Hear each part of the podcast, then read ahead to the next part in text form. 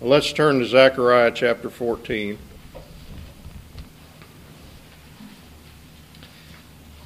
And we'll read the last two verses of Zechariah 14. In that day there will be inscribed on the bells of the horses, Holy to the Lord.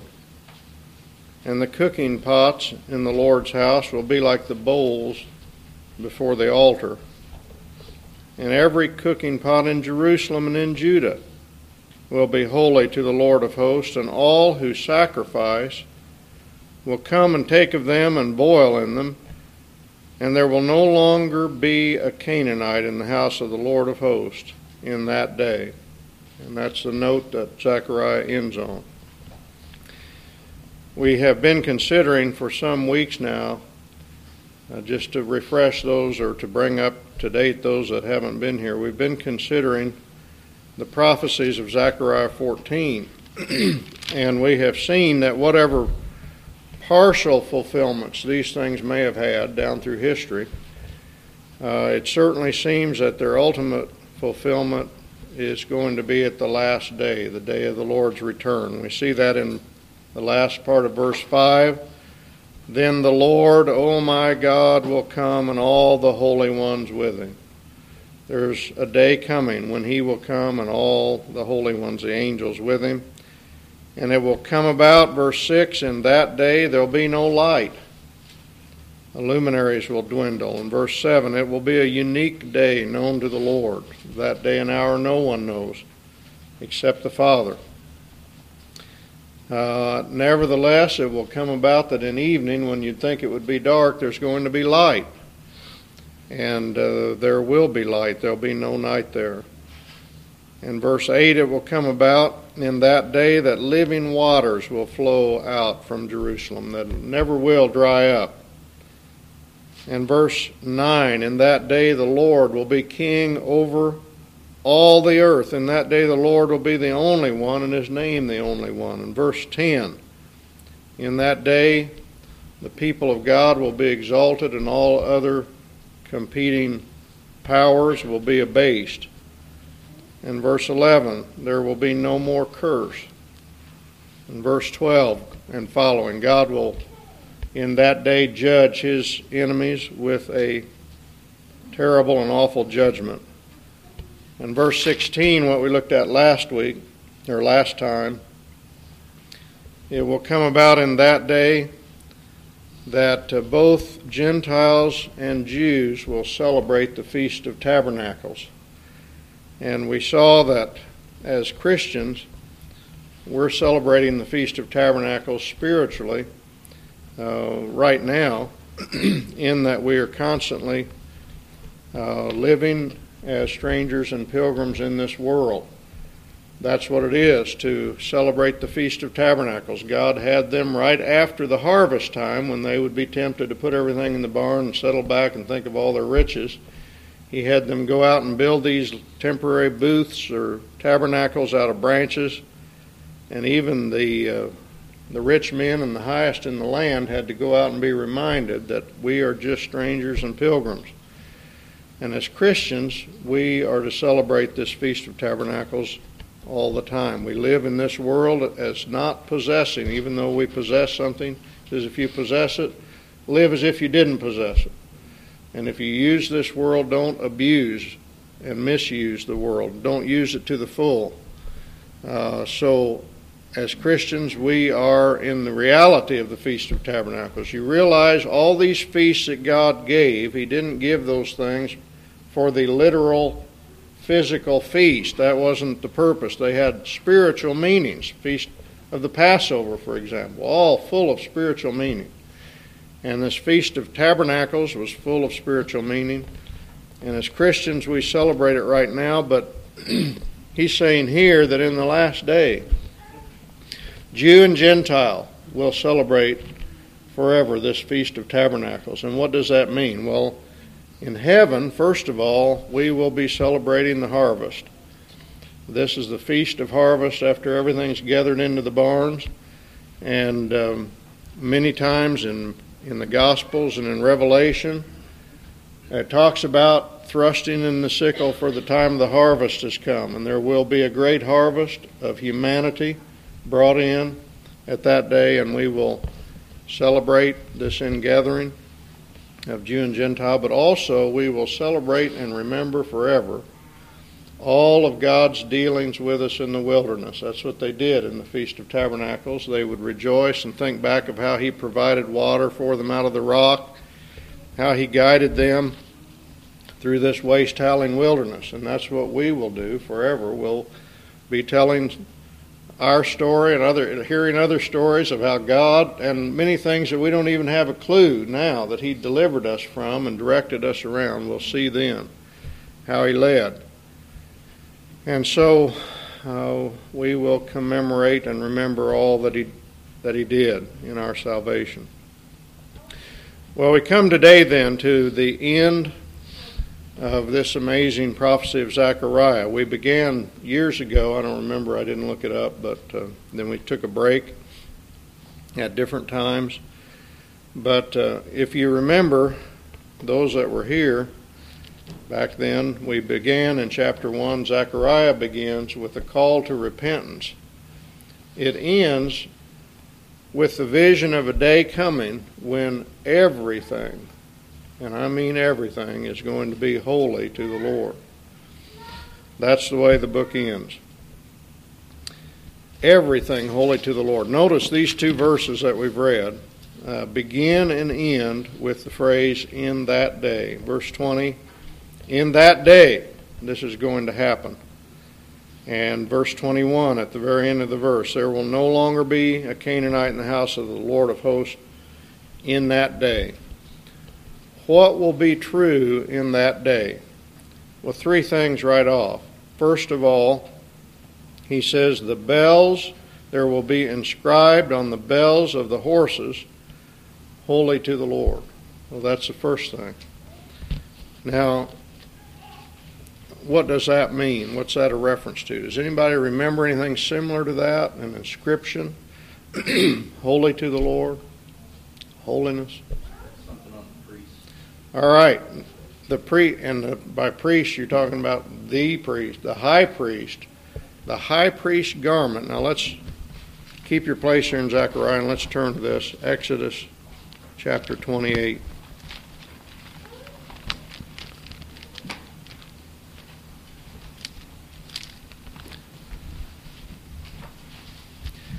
Exodus 28, verse 36. You shall also make a plate of pure gold. Pure gold, a plate. So, you know, a ring costs quite a bit, and we don't even have pure gold many times. But this is pure gold, a plate of pure gold, and shall engrave on it like the engravings of a seal holy to the Lord. And you shall fasten it on a blue cord, and it shall be on the turban. It shall be at the front of the turban, and it shall be on Aaron's forehead. So he's got holiness to the Lord right on his forehead. You know the significance. Here it is, right written in the forehead. And Aaron shall take away the iniquity of the holy things which the sons of Israel consecrate with regard to all their holy gifts and it shall always be on his forehead that they may be accepted before the Lord. Christ, you realize Aaron is the picture of Christ, the high priest. And Christ must be perfectly holy all the time before the Lord in order to take away our sins. If he wasn't perfectly holy, we would have been in trouble because there's nothing he could have done for us. And so he was holy to the Lord. Now, isn't this an amazing thing? Zechariah says, In that day, the bells on the horses are going to be consecrated in the same way that the high priest garment was consecrated, holy to the Lord. In fact, the same way that the Lord Jesus Christ himself was holy to the Lord. The bells on the horses. Now, the horses were unclean animals in Judaism, and he says these horses, the bells on the horses, are going to be in the same category as the high priest uh, forehead. That's the situation that's going to be in that day. What else does he say? Well, he says in, back in Zechariah, he says that the cooking pots, verse 20, the cooking pots in the Lord's house will be like the bowls before the altar. What were these cooking pots? Well, they were just ordinary type vessels that were used to boil things in. Let me just read to you one example. Um, this is from Second Chronicles 35:13 if you want to note it. Says so they roasted the Passover animals on the fire according to the ordinance and they boiled the holy things in pots, in kettles, in pans and carried them speedily to all the lay people. So here's a, these are just pots and kettles and pans. He says those more or less ordinary things from the house of the Lord are going to be like these vessels that are before the altar. Now, what are these vessels that are before the altar? Well, they, they are the special vessels made out of silver and gold that they use to catch the blood of the sacrificial animals and sprinkle the blood. He says these cooking pots are going to be on par. Now, it doesn't happen by bringing down the holy things to the level of the common. It, it, it happens by making everything as holy as holy can be. That's, that's what's going to happen here. The cooking pots will be like these special sacrificial vessels. Amazing. What else will happen in that day? Well, verse 21 he says, not only that, every cooking pot in Jerusalem and in Judah will be holy to the Lord of hosts. You go out all through the whole city, and every cooking pot in anybody's old kitchen is going to be holy to the Lord. Amazing thing. Notice again the symbolism here. The people of God will never offer sacrifices again. One sacrifice has been offered for sin for all time, the Lord Jesus Christ. He's offered the final and complete and perfect sacrifice. So when it talks about them sacrificing and so on here, it's talking symbolically. It's talking about something in terms of the language that Zechariah had and the terms that they could understand in some measure. It's talking about what? What is the burden of this? Well, he's saying a day is coming this is the spiritual reality behind all of these pictures. A day is coming when there will be the absolute and final removal of all distinction between so called sacred and so called secular.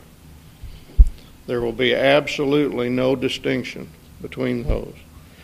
Now, that has already begun for the Christian. That's already uh, something that God has done and we are entering into it right now. Paul says in 1 Corinthians 10:31, "Whether then you eat or drink or whatever you do, do all to the glory of God." Do all, whatever you do, do all to the glory of God. For the Christian, there's no longer a distinction between the sacred and the secular. Our whole lives are supposed to be separated unto God. And if you can't do what you're doing as separated unto God and holy to the Lord, if you can't write holiness to the Lord on it, you shouldn't be doing it. Every single aspect of our life, whatever you do, he says, do all to the glory of God.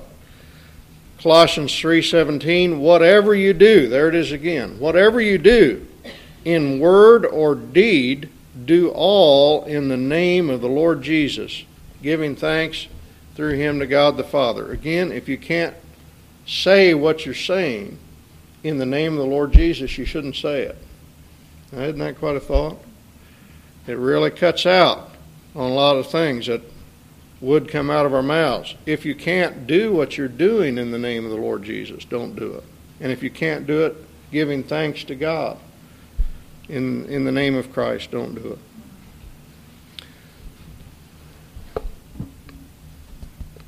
John Calvin said this He said, This is fulfilled when men regard this end to glorify God through their whole life as Paul exhorts us to do.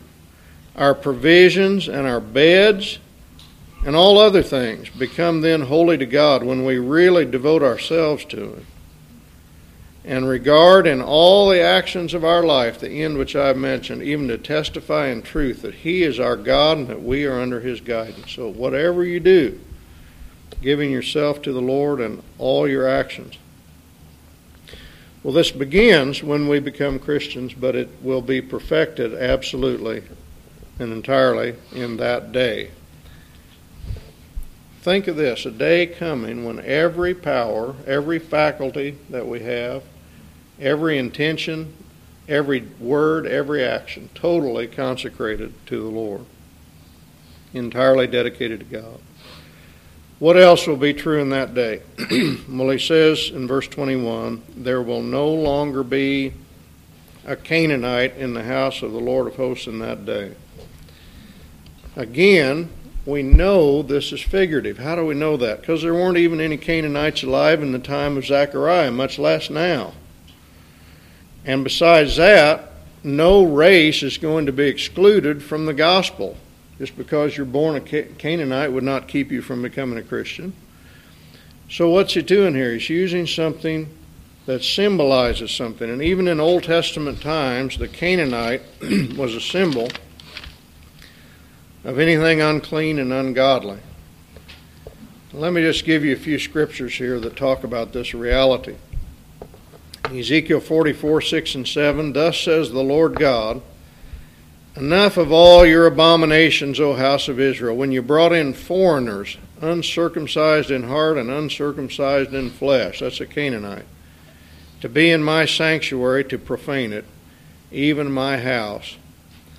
Now, this is what God says. He says, Thus says the Lord God. In this day, see, that's coming. This is Ezekiel 44. He's talking about this new reality that's ahead, this new temple. No foreigner, uncircumcised in heart and uncircumcised in flesh, of all the foreigners who are among the sons of Israel shall enter my sanctuary. That's something that God says is going to be in that day. Isaiah 35 8, a highway will be there, a roadway, and it will be called the highway of holiness. The unclean will not travel on it. There won't be any more Canaanites in the house of the Lord.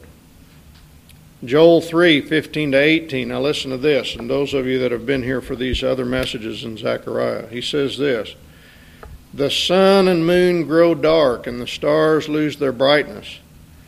And the Lord roars from Zion and utters his voice from Jerusalem, and the heavens and the earth tremble.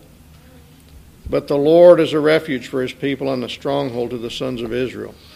Then you will know that I am the Lord your God, dwelling in Zion, my holy mountain. So Jerusalem will be holy. That's what we just read, the bells of the horses, you see. Jerusalem will be holy, and strangers will not will pass through it no more.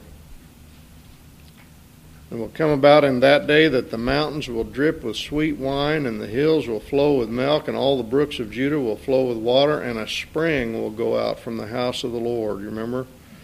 Here in Zechariah. Very same thing. One more verse, Hosea 12 7. A merchant, literally Canaanite, in whose hands are false balances. He loves to oppress. So the merchant, the Canaanite, the trafficker, and that may be the idea here in Zechariah also. No more merchants in the house of the Lord. No more trafficking. No more making merchandise of people. And that's going on in the name of Christ all the time. That will not be anymore. Um, just like the Lord Jesus came in and cleaned the money changers out of the literal physical temple, so in a much deeper way, He'll clean out every money changer out of the spiritual temple. And uh, that has already begun, but it will be absolutely perfect in that day. And along that line, and actually in closing, let's look at Revelation 21.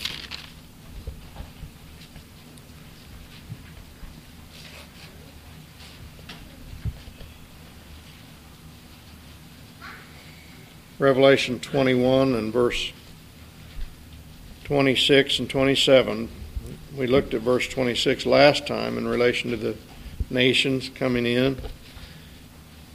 They shall bring the glory and the honor of the nations into it. This is the heavenly Jerusalem. And nothing unclean, and no one who practices abomination and lying shall ever come into it. If you're unclean, if you're a Canaanite, you're not going to be in there. That's just what it says. That's what he's saying.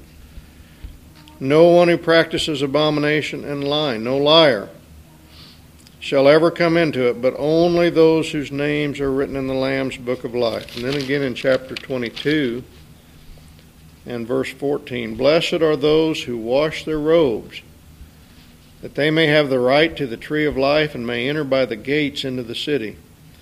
Outside are the dogs and the sorcerers and the immoral persons and the murderers, anybody that hates, and the idolaters, anybody that idolizes things. Any covetous person, Paul says, is an idolater. And everyone who loves and practices lying. So outside, nothing unclean shall ever enter into it. Now, this is the question that I would that I would close with. Is that your desire? Do you desire to be in a place where every single thing there is holy and there's nothing left there that isn't holy? Do you really want to be in a place where everything that is is consecrated to the Lord and centered around God? Now, for the Christian, the true Christian, that sounds wonderful. Everything holy, everything consecrated to the Lord. Brother Paul said that uh, everybody wants to go to heaven, they just don't want God to be there when they get there. But this is talking about holiness to the Lord, everything centered around God. In that day, everything will be absolutely holy, and there'll be no Canaanites whatsoever will get in. And we can experience the reality of that as Christians right now. I mean, it's possible to have that hammer and that circular saw be holy to the Lord. Possible for that UPS truck to be absolutely holy to the Lord. Isn't that something? I mean, there's not there is the division is gone because we can enter into the holy place right now just in our hearts you can do it. We're living in the presence of god. And all of that is gone and everything whatever you do you can do as an act of worship to god. Whatever you do in word or in deed. But in that day it'll be absolutely perfect. There won't be one iota of anything that isn't done perfectly in holiness to the Lord. The bells on the horses equal to the garments of the high priest. Unbelievable. That's the way it'll be in that day. Well, amen. We've made an attempt, anyway, over these years to look at one of the minor prophets. And uh, there's certainly a lot there for us to consider. Well, let's pray before we're dismissed.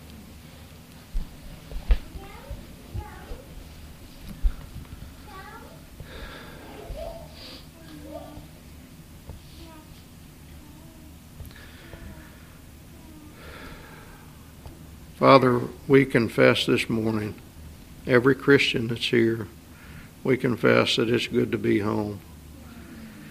We're so thankful that you didn't leave us in the pig pen. And Lord, we think of this uh, teaching that you gave concerning your heart and your attitude towards prodigals. Uh, it wasn't a matter that uh, he had to make himself acceptable. All he had to do is come running back. And you were there waiting for him. We thank you for such mercy to those that have trampled so much on your grace and your goodness. Lord, we thank you for this prophecy, this promise. I, I don't know what Zechariah must have thought whenever he said that the bells on these unclean animals would have the same thing written on them that the high priest's forehead had written on it. And that every cooking pot, not only in the temple, but all out through the whole land, would be holy to the Lord. And there'd be no, not one single Canaanite anymore in the house of the Lord. We, we thank you for such promises, and we look forward to that day and that city where nothing unclean shall ever enter in. Only those whose names are written in the Lamb's book of life, only those who have washed their robes and made them white in the blood of the Lamb. We thank you in Jesus' name. Amen. Well, let's continue our fellowship together in the meal. Uh, Mona reminded me we do have the college Bible study this evening at 5:30.